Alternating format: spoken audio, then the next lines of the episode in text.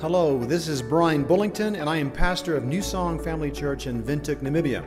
I'm so glad that you have joined us today, and it's my prayer that this podcast message will help you to grow closer to Jesus as you walk daily with Him. In my case, it was a broken ankle several years ago that forced me to stop and observe my life. I had never broken anything in my life and never been brought to a standstill in my life. This was a first for me. A broken ankle not only made me slow down and reflect, but also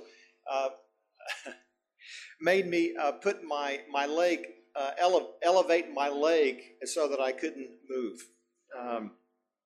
It was an incredible 3 months of pondering and trying to get around with crutches with my leg elevated. It was not a fun time of my life, but God used it in a spectacular way for me to get rid of the distractions that were keeping me from walking closer with the Lord, and it was a great pause, good pause button for God to stop me and for me to reflect on my life. Now, oftentimes, those moments bring us to a point of desperation where we realize we got nothing else and realize that we needed to go to the one who has everything and who knows everything, who knows us by name, who's been watching us all along, and cry out to Him. And very often in those points of desperation, whether we believe God exists or not, we cry out to Him, right? We've been in these moments of crisis. You can probably tell us all stories of those moments maybe in your life where maybe you had a car accident or you lost, but you at some point said, God, please, I need you. If you exist, please help me. I've had numerous moments like this of desperation where I've been forced to stop. And when I cry out to God, God is faithful. And I realize in those moments when I cry out to Him that He's always been there. He's always been watching. I just wasn't aware of it. He's always been observing. He's always been moving me to a point where actually I would cry out to Him. And then I'm overwhelmed in those moments by the felt love of God, where I experience Him truly, tangibly. I experience Him. And I'm convinced once again to get past the limits of my logic, the limits of my understanding of science. And I just place faith in the living God because I've experienced Him personally. I experienced God actively drawing me to Himself. The Bible is packed full of incredible stories of life experiences of people just like us who've sinned horribly, who've done horrible things, they've gone through crisis, but in God's love orchestrates a moment of desperation so they'll cry out and find salvation. I'd like for you this morning to meet King Manasseh. One of those incredible stories that we see in the books of the Kings and also the books of the Chronicles, 1st and 2nd Chronicles. We read about him in the second book of Chronicles. And just to give you a little background here, I don't know when the last time you cracked open your Bible to the Old Testament, anyone? But there's a book there called the 1st Chronicles and there's a book called the 2nd Chronicles. Now these two books were written probably by a person, he's unnamed, we don't know who he was, but potentially he was the prophet Ezra, but he would have written a documentation of the history from King Solomon until the end of the Kings when the Jews were brought into exile. Written probably in a small group of people trying to survive, and they would have written this history. This is a chronicling, it's a gathering of facts, of truth, that came from official documents, some unofficial documents, but to bring this story together of the kings. It's really a story in the book of Chronicles. It's a story of kings who were faithful to God and kings who were unfaithful to God and God's reaction to them. So here we have King Manasseh, who's later in the book, 2 Chronicles verse 33. And we see here this passage, 2 Chronicles verse 33, chapter 33, verses 12 through 13. And this is what it says. But while in deep distress, Manasseh sought the Lord his God and sincerely humbled himself before the God of his ancestors. And when he prayed, the Lord listened to him and was moved by his request. So the Lord brought Manasseh back to Jerusalem and to his kingdom. Then Manasseh finally realized, what? That the Lord alone is God. In his moment of desperation, he cries out to God. God hears him. God answers. Restores him, he realizes that the Lord alone is God. Now, she's interacting with the sermon this morning. We're going to have a personal discipleship moment here later. 2 Chronicles chapter 33 and following talks about this, the aspect of how evil actually King Manasseh was and why God brought him to a point of being captured, and it details this story. King Manasseh was 12 years old when he became king, and he was evil. He did what was evil in the Lord's sight, the Bible tells us very clearly. He did what was evil in the Lord's sight.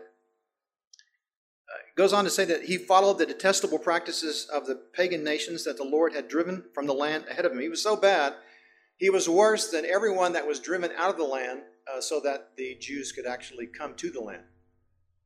He constructed altars for the images of Baal and set up Asherah poles. He also bowed before all the powers of the heavens and worshipped them. He built pagan altars in the temple of the Lord, the place where the Lord had said, "My name will remain in Jerusalem forever." In verse 6, we see this, that Manasseh also sacrificed his own sons in the fire in the valley of Ben Hinnom. You realize this really was a horrible person who practiced evil things to the point where he was willing, for the sake of his worship, to kill his own children on altars as sacrifices to these other gods. He practiced sorcery, divination, witchcraft. He consulted mediums, consulted psychics. He did much that was evil in the Lord's sight. And in verse 6 here, it says here, he aroused the Lord's anger. Made God mad. He ticked off God. I was fascinated by this, of how angry God actually was, because the Bible goes on to chronicle just how angry God was at the behavior of King Manasseh, because there had been no king before King Manasseh who had ever behaved this poorly and this badly, especially when you consider that King Manasseh was raised by a godly father, and I'll get to that in just a moment. But let's see how angry God was here. We see this in Jeremiah chapter 15. He says, I will appoint over them, speaking of King Manasseh, very specifically, speaking of King Manasseh, he says, I will appoint over them 4 forms of destruction, says the Lord.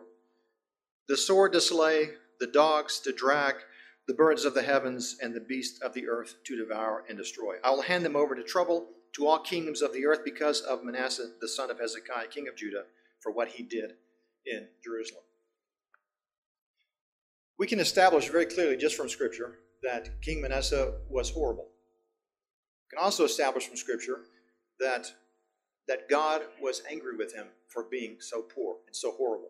Not poor, evil.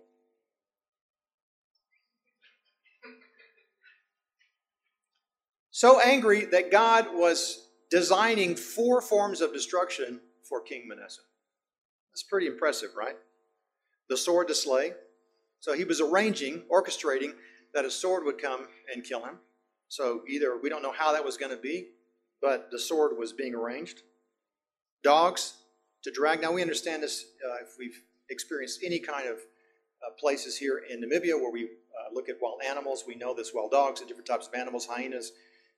We understand dogs that are capable of actually coming and killing and dragging people away. We hear these stories every now and again with our special tourists who come here, and hyenas bite them in the head. You story recently about this. We can relate to that.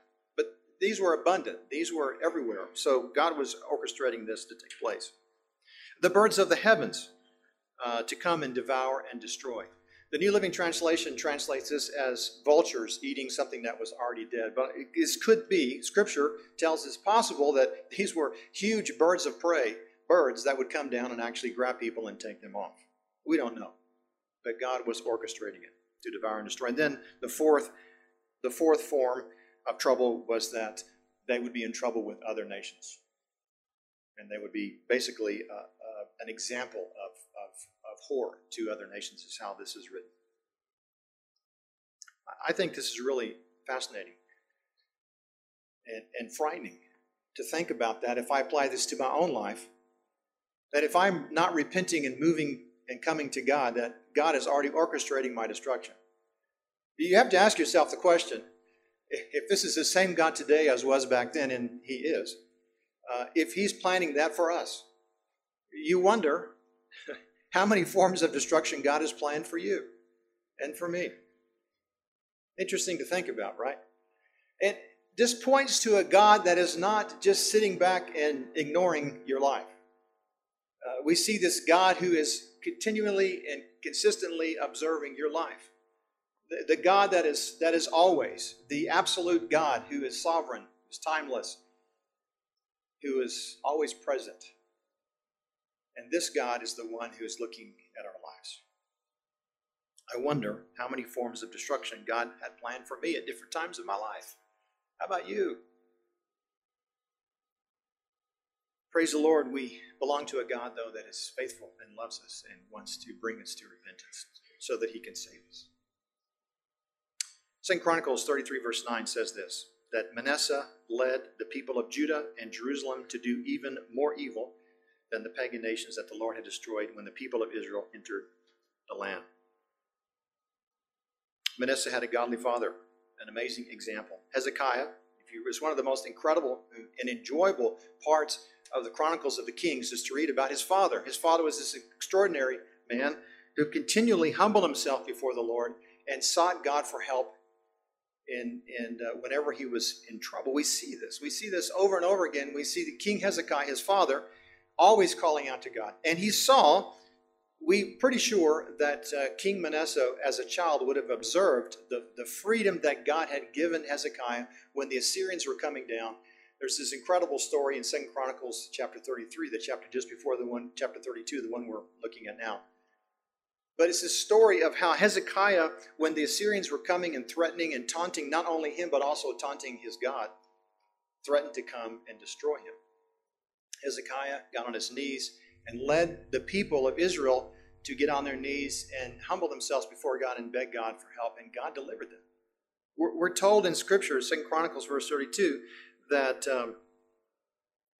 the Lord sent an angel and destroyed the Assyrian army and its commanders and officers. The destruction was so incredible that the king of Assyria was forced to return home in disgrace to his own land, and he was killed by his sons when he got back to Assyria. That's how devastating the blow was from God. Manasseh would have known that. He would have seen the God of his father delivering him. Not only that, not only this incredible delivery from enemies, but also Hezekiah became very sick. We don't know what illness he had, but he had been healed by God, miraculously healed. We also know from Scripture that Hezekiah was made very rich because of God. And Hezekiah gave God credit for all of these things. This is the home in which he lived in. Effectively, King Manasseh as a child was raised in a Christian home, saw God move in miraculous ways. But he still chose to be an absolute evil man, more extraordinarily evil than any king who had come before him. And he had been warned. 2 Chronicles 33 verse 10 says this, the Lord spoke to Manasseh and his people, but they ignored all of his warnings. So the Lord sent the commanders of the Assyrian armies, and they took Manasseh prisoner. They put a ring through his nose so they could pull him like a dog, bound him in bronze chains, and led him away to Babylon. 2 Chronicles chapter 33, verse 12. After he's led away to Babylon, this is what happens, while in deep distress. Manasseh sought the Lord his God and sincerely humbled himself before the God of his ancestors. When he prayed, the Lord listened to him and was moved by his request. So the Lord brought Manasseh back to Jerusalem and to his kingdom. Then Manasseh finally realized that the Lord alone is God. I'm blown away by this, of how extraordinary evil King Manasseh was. But how much more powerful is the love and forgiveness of God the Father. And God's ability not only to bring him back, to forgive him, but also change him. You keep reading and you see that Manasseh was not the same king. In chapter 33 we see this transformation of his whole character. He got rid of all of the pagan altars. He removed all of the worship articles outside of the temple so that they would only worship the one true God. He led his nation to worship and serve God again. He was a changed man. It's often at our point of desperation that we're willing to cry out to God. And God in his grace and his compassion listens to us.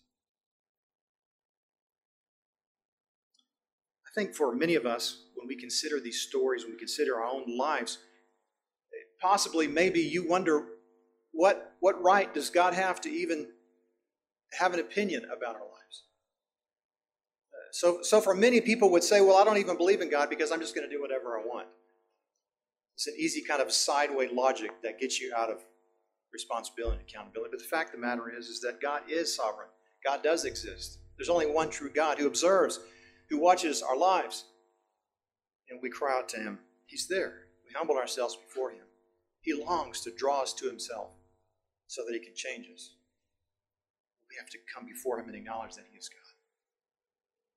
We see this when Jesus sent out the apostles out to be evangelists. He said, listen, there's a lot of things you can be afraid of in this world, but don't be afraid of them because I'm God. I want you to see Matthew 10, his argument, Matthew 10, verse 26.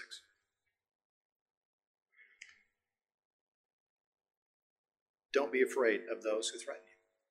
For the time is coming when everything that is covered will be revealed, and all that is secret will be made known to all. And what I tell you now in the darkness, shout abroad when daybreak comes. What I whisper in your ear, shout for the housetops for all to hear. And he goes on to say in verse 28, don't be afraid of those who want to kill your body. They cannot touch your soul. Fear only God, who can destroy both soul and body in hell. What is the price of two sparrows? One copper coin, but not a single sparrow can fall to the ground without your Father knowing it. And the very hairs on your head are all numbered. Hallelujah. So don't be afraid. You are more valuable to God than a whole flock of sparrows. It's one of my most favorite passages of all time because I think it spells out for us clearly who God is in these moments. This is the same God who was dealing with King Manasseh, the God of absolute justice. Matthew 10 makes it very clear that everything that's done in secret will be exposed. God will make right all things that are wrong because he is over every kingdom. He's over every court. He's over every justice system. God, who is absolutely just, will make sure that justice prevails. He is absolutely powerful. There is no one more powerful than God. God has power not only of our bodies, but also our spirit, our soul. And he is perfectly loving. That's the side that blows people away who are arguing with the existence and the reality of God, is when they experience his love. All of a sudden, all the logic and science of this world just doesn't add up when you realize this reality of God's love. Ask anyone who's fallen in love with someone who wants to marry them.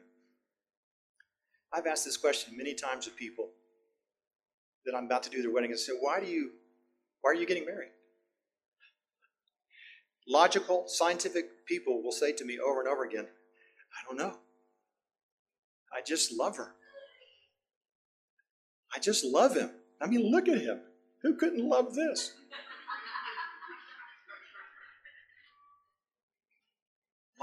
Love overwhelms very often the limits of our logic and the limits of our understanding, because our logic and our understanding is limited.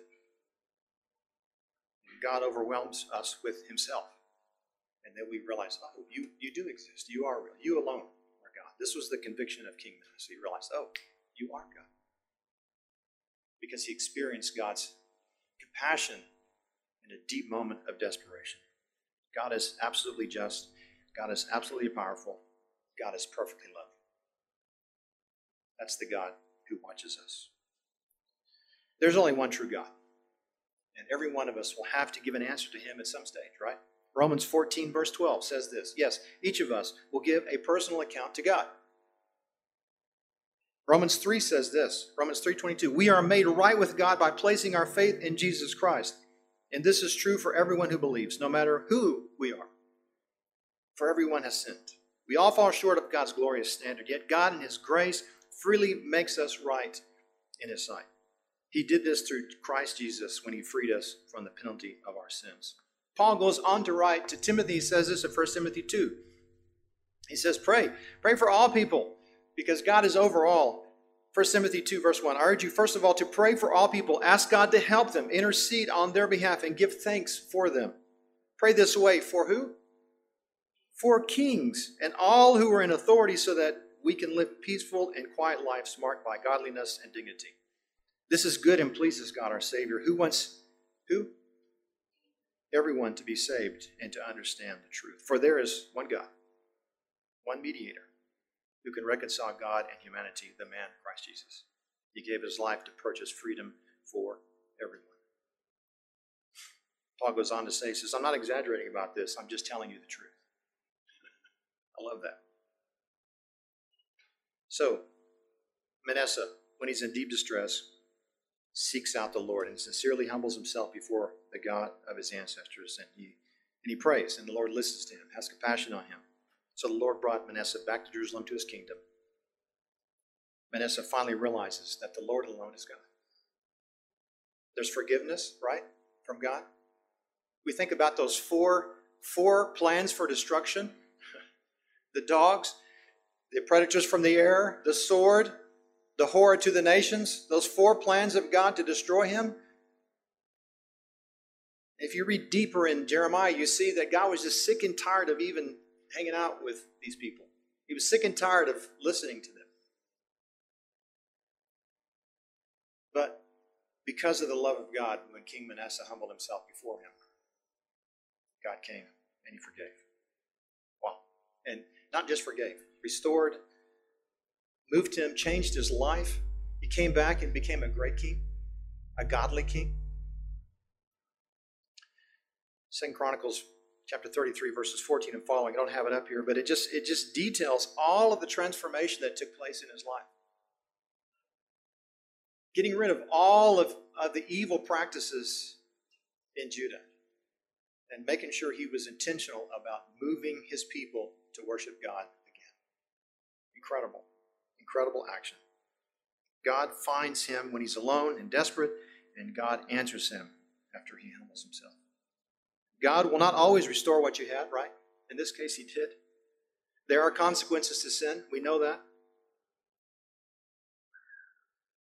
Potentially, one of the consequences for King Manasseh was his own son Amon, who, when he became king, was worse than even King Manasseh was when he was evil. So bad that his own family killed him after 2 years of leading. God is aware of our sin. But God makes a provision for us to be transformed. And God's provision goes past the depth of our sin. This morning, we could think of, can we think of something or someone more evil than King Manasseh, who was willing even to kill his own children for his worship? I can't think of any more evil, any greater evil than that. And God is able not only to forgive him, but to transform him into a new person. God's provision goes past the depth of our sin. This is amazing to me. I think all of us this morning can consider and think about someone who is so bad, so evil, that we think there's no way that God would forgive them or should forgive that individual. If this morning, if I ask you if you can think of someone who never deserves forgiveness, can you think of that person? I think most of us this morning can name at least 2 or 3 people that we think are really not deserving of any kind of forgiveness from me or from God. But God's love goes past that. His capacity goes beyond that. Where we are limited in our understanding, where we are limited in our ability to forgive, God can go beyond that, not only forgiving but also transforming. I want us to look at Romans 5 this morning just to get some kind of a doctrine, a theology of understanding the depth of God's love. This is what he says. Romans 5, verse 20. God's law was given so that all people would see how sinful they were. But as peoples sinned more and more, what happened? This is in verse 20. God's wonderful grace, what? Became more abundant. As our sin increased, God's provision increased. That's phenomenal. Incredible. I think we can agree this morning that there isn't a level of evil and sin that is so far past, that can go past and beyond the grace that's provided for us in Jesus Christ. There isn't a sinner, there's not an evil person who is beyond the loving grasp of Heavenly Father. I find that extraordinary. Verse 21, so just as sin ruled over all people and brought them to death, now God's wonderful grace rules instead, giving us right standing with God and resulting in eternal life through Jesus Christ our Lord. And before you thought of it, Paul also thought of this in Romans 6, where he says, so do we just keep sinning so that God's grace will abound? It's that famous passage. Look at this, Romans 6, verse 1. Should we keep on sinning so that God can show us more and more of his wonderful grace? Is that the answer? When we've experienced the incredible love of God that goes past any sin we could ever commit, do we then pause and think to ourselves, well, then I'm just going to keep on sinning because obviously the more I sin, the more grace there is for me, more forgiveness. That is a wrong conclusion. That is a devastating conclusion. Paul says in verse 2, of course not. Since we have died to sin, how can we continue to live in it? And then Romans 6, verse 10, we see the goal of his grace. When he died once to break the power of sin, but now he lives. He lives for the glory of God. So you also should consider yourself to be dead to the power of sin and alive to God through Christ Jesus. As sin increased, God's provision increased. Yes, we all agree. That's why God can forgive an evil person like King Manasseh and me. The goal of increased grace is to reach, accommodate the worst of the worst. It's so that the worst of the worst can find salvation in him and hope. But not so they'll continue sinning, but so they'll be transformed into new beings.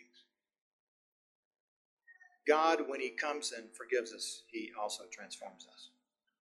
And so the grace of God, which is enough and sufficient for the worst of sinners, is also sufficient enough to bring us into transformation.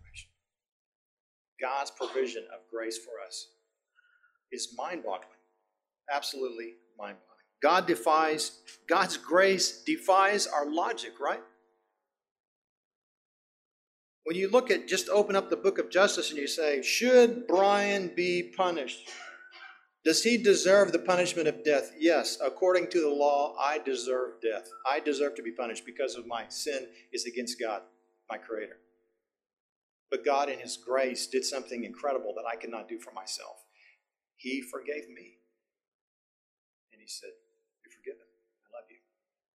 And he changed me and transformed me. That is the power of our God. How kind of God, instead of giving him those four disasters. How kind of God to discipline Manasseh so that in his deep distress he would call out to God and discover the kindness of his grace. The fact is that God is busy right now in your lives, in my life, orchestrating events so that we can humble ourselves and be punished? No. Orchestrating events so that we can find forgiveness and have relationship with the one and only true God. It begs the question of us, what in my life is happening right now that is being orchestrated by God the Father to bring me in right relationship with him? What is he doing, orchestrating in my life to pull me towards him? And as Paul says in Acts 17, so that possibly we would look for him and find him. The writers of the Bible were convinced that our world and the timing of our life and the geography of our life, where we live, when we were born, the placement of whatever family we're in, whatever our situation, that it was designed very specifically that we would reach out and find him. And most of the writers of the Bible would say, he's not far from us. He can be found. Imagine King all by himself in prison. And he decides, why don't I try God? He's no longer at all of his altars he built all over. He's just alone. And where is God? He's there. And he cries out to him. And God answers him and changes him. That's what can happen to you and me. If we're willing to humble ourselves before the Lord. Instead of complaining about our circumstances, say, God, what is it about this situation that I'm missing? I want to find you. I want to discover you. We need to stop removing the God perspective out of our situation and realize that this situation, the timing of our lives, the limits of our lives, the geography of our lives have been designed to bring us to a point of humility before the Lord so that we repent and call out to Him and discover Him. God is busy drawing us to Himself, actively drawing us to Himself. This is why Jesus came in the form of a man, preaching what? Repentance and forgiveness. That's why Jesus Christ died on the cross, so that there would be a way so that we could have right relationship with Him. What do we need to do? This morning, I want us to do several things. I want us to look at our situation, stop complaining about it, and I want us to consider how possibly your situation has been designed for you to call out to God.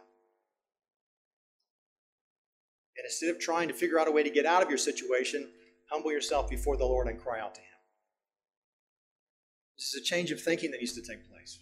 Instead of being irritated by my circumstances, acknowledge, this is God drawing me to Himself.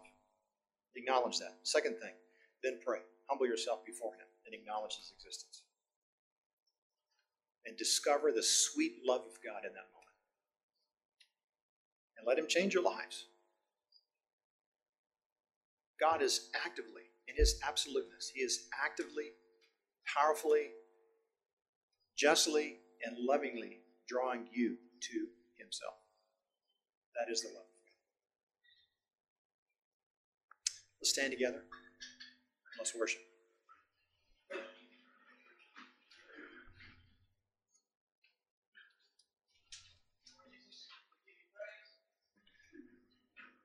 Lord Jesus, we give You praise. We thank You, Father, that You are faithful.